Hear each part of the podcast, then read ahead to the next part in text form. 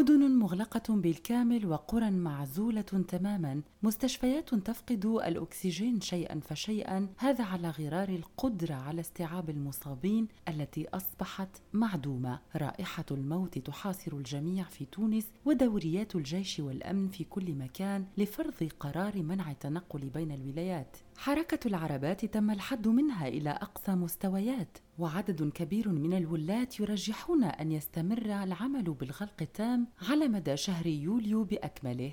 الأوضاع فعلا وكما وصفناها تبدو كارثية تماما بسبب الانتشار الواسع لفيروس كورونا في تونس. متحورات مختلفة من النيجيرية إلى الهندية. متحورة دلتا كذلك الموجودة في تونس السلالة البريطانية التي ضربت هي الأخرى بقوة وتزامن كل هذا مع الأزمة الصحية والأزمة المالية والاقتصادية الطاحنة والوضع السياسي المتدهور والجو العام المشحون بكل البلاد. ما جعل الرئيس قيس سعيد يكثف من الاتصالات الخارجية بهدف الحصول على مساعدات لإغاثة بلاده.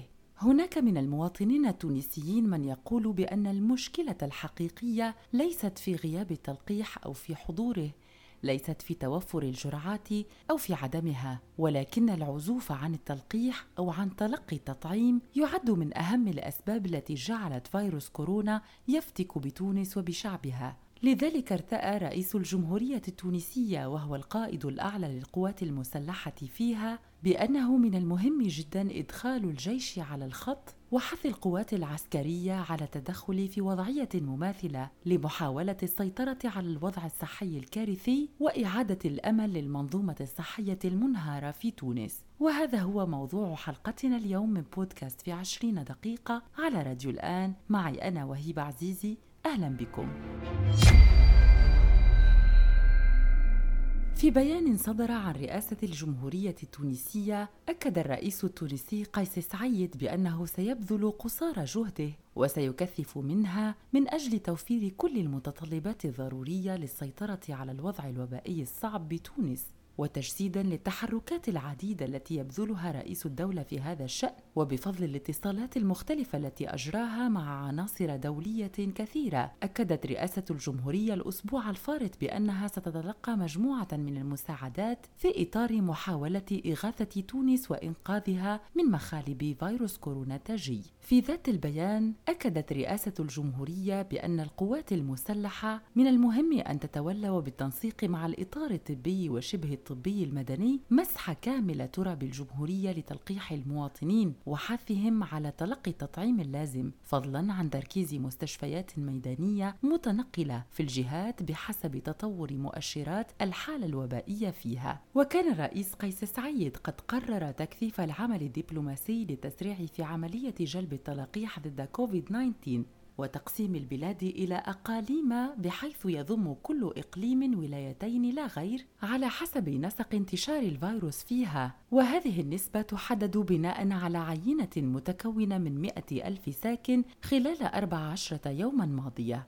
وفرق العمل المتكونة من القوات المسلحة العسكرية والأمنية والإطارات الصحية المختلفة تكون تحت قيادة موحدة بإشراف المدير العام للصحة العسكرية وذلك للتكثيف من عمليات التلقيح حسب توصيات اللجنة العلمية للتلقيح والشروع في تركيز أكبر عدد ممكن من المستشفيات الميدانية. إلى جانب فرق عمل ميدانية تسهر ليلا نهارا على راحة المصابين وعلى تطور تطور وضعهم الصحي خاصة على مستوى التزويد بمادة الأكسجين.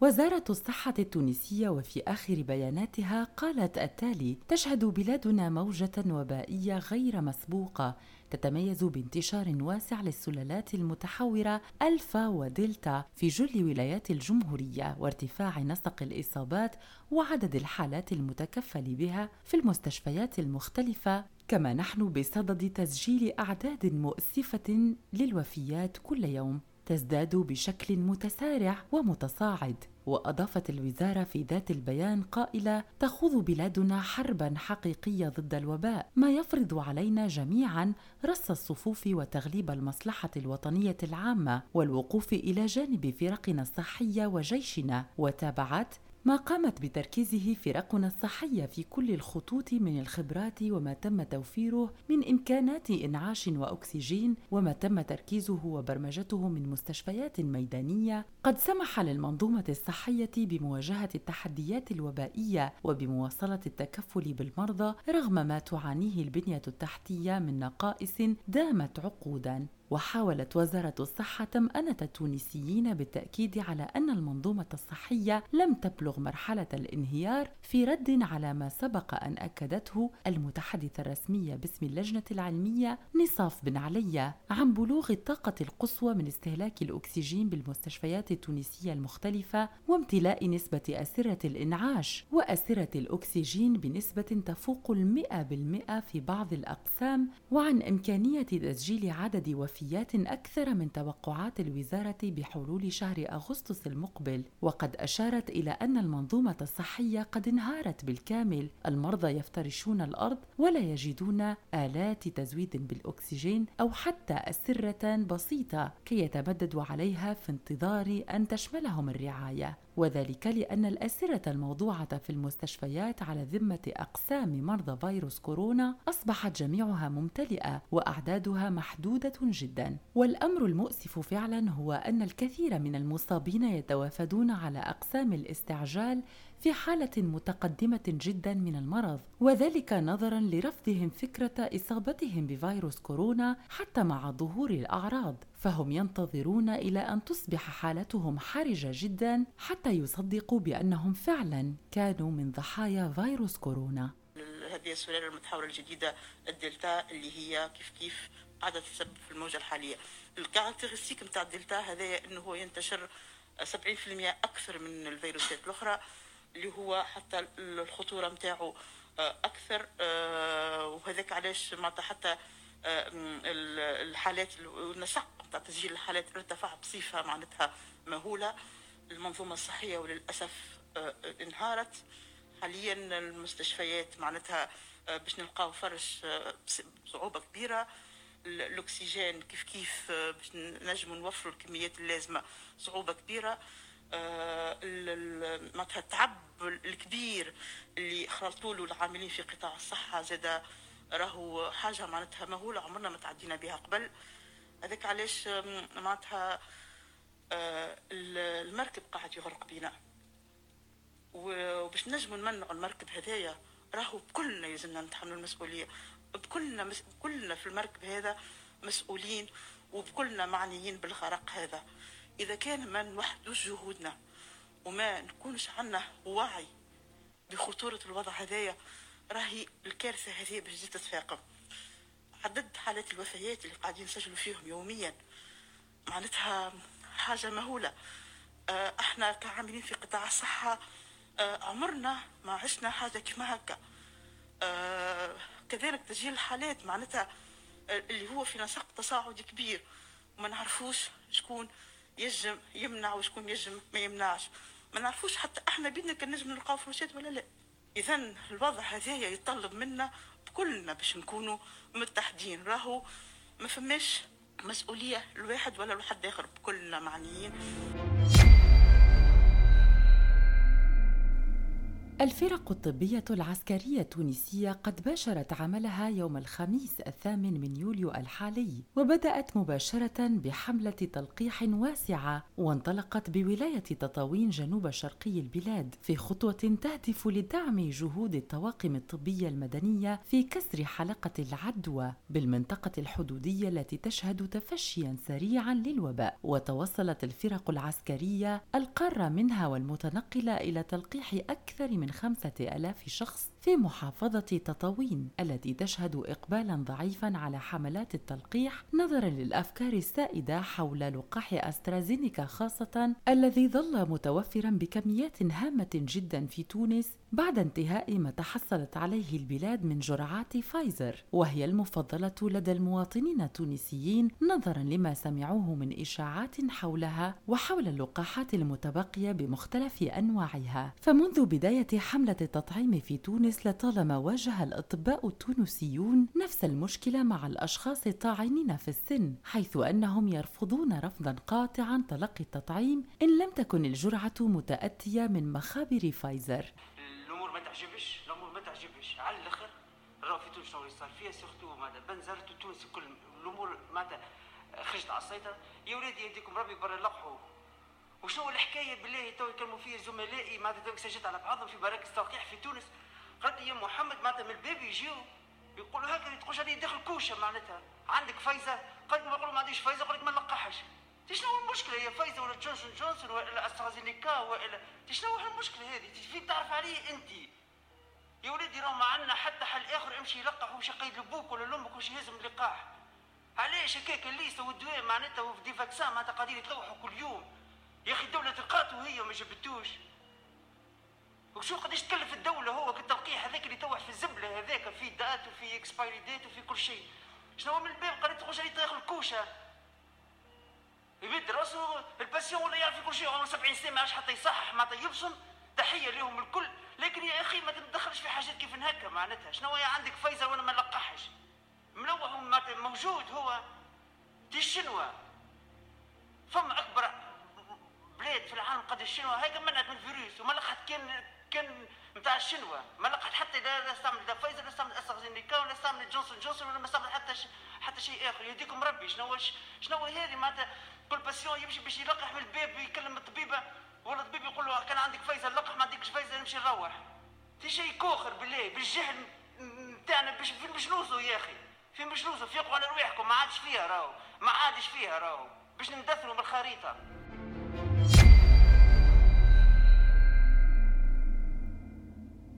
تواجه الحملة الوطنية للتلقيح في تونس انتقادات واسعة وسط دعوات إلى التسريع في وتيرتها وإشراك الصيدليات الخاصة في العملية. وذلك إلى جانب فتح مراكز تلقيح جديدة مختصة في المناطق النائية والبعيدة عن العاصمة بشكل كبير. وإلى حد الآن لم يحصل سوى 750 ألف شخص تقريبا على جرعتين كاملتين من اللقاح في تونس. ولا يجب أن ننسى هنا بأن عدد متساكني تونس يزيد عن 11 مليون نسمة مما يعني بأن عدد الأشخاص الذين تلقوا جرعتين وتم تطعيمهم بالكامل يمثل عددا ضئيلا جدا مقارنة بعدد متساكني البلاد التونسية. وزارة الصحة التونسية كانت قد أكدت في وقت سابق أنها ستحصل في شهر يوليو الجاري على أكثر من مليون ومئتين وسبعين ألف جرعة جديدة من لقاحات فايزر وسبوتنيك وأسترازينيكا. فيما تجاوزت الوفيات 16 ألف وفاة من أصل قرابة نصف مليون إصابة منذ شهر آذار لسنة 20 وألفين. أما المساعدات الأخيرة التي وصلت إلى أكثر من 3.3 مليون جرعة لقاح تم التبرع بها لتونس من قبل عدد كبير من البلدان العربية والأوروبية ورغم هذا تعد حملة التطعيم فيها أقل بكثير من أغلب البلدان في العالم. أما النسق فما يزال بطيئا جدا مقارنة بعدد الجرعات المتوفرة فيها. أما منظمات المجتمع المدني التونسية فقد بدأت هي الأخرى منذ فترة طويلة حشد جهودها للمساعدة عبر جمع تبرعات وشراء معدات طبية وخاصة آلات توفير الأكسجين لمن هم في حالة حرجة. فنانون من المغنين والرسامين والممثلين وحتى لاعبي كرة القدم من المشاهير التونسيين حول العالم حتى رجال أعمالها شاركوا في هذه الحملات التي قامت بها أطراف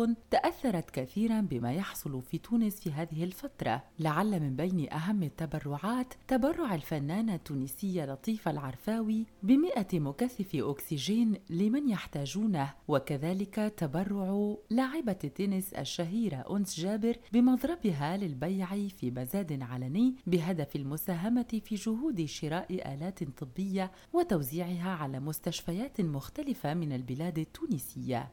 إحنا ما ناخذ لبلادنا كان تلقيح اللي تم إقرار علميا أنها سليمة وناجع أي تلقيح في شك ما نستعملوش حتى نتأكد. إحنا كما تعرفوا ثم أحاديث على نوع من التلقيح في أشكاليات ننتظروا اليوم المنظمة العالمية للصحة ومن الهيئة العليا مع هيئة الدواء الأوروبية مش يعلنوا عن نتائج في خصوص هذا وتأكدوا أن تونس ما تلقح عبادها كان بتلقيح سليمة وناجحة. وأما بالنسبة لقضية مخزون الأكسجين الذي هو بصدد النفاذ من مستشفيات كثيرة في العاصمة التونسية وكذلك في ولايات أخرى من البلاد فقد ألقى هشام المشيشي رئيس الحكومة التونسية كل اللوم على طريقة وزارة الصحة في التعامل مع الجائحة وفقدانها للنظرة الاستباقية لتوفير كل ما يلزم في حال أصبح الوضع الوبائي أكثر حرجا في تونس. وفي الوقت الذي يتسارع فيه نسق الإصابة بفيروس كورونا على كل البلاد يتهافت التونسيون على اقتناء أجهزة الأكسجين خوفا من فقدانها. الأمر الذي أدى بالفعل إلى فقدانها في بعض المؤسسات الصحية وتحويل تونس إلى سوق أكسجين سوداء كبيرة. تتخبط بين غلاء مكثف الأكسجين وسرعة اختفائه من الأسواق.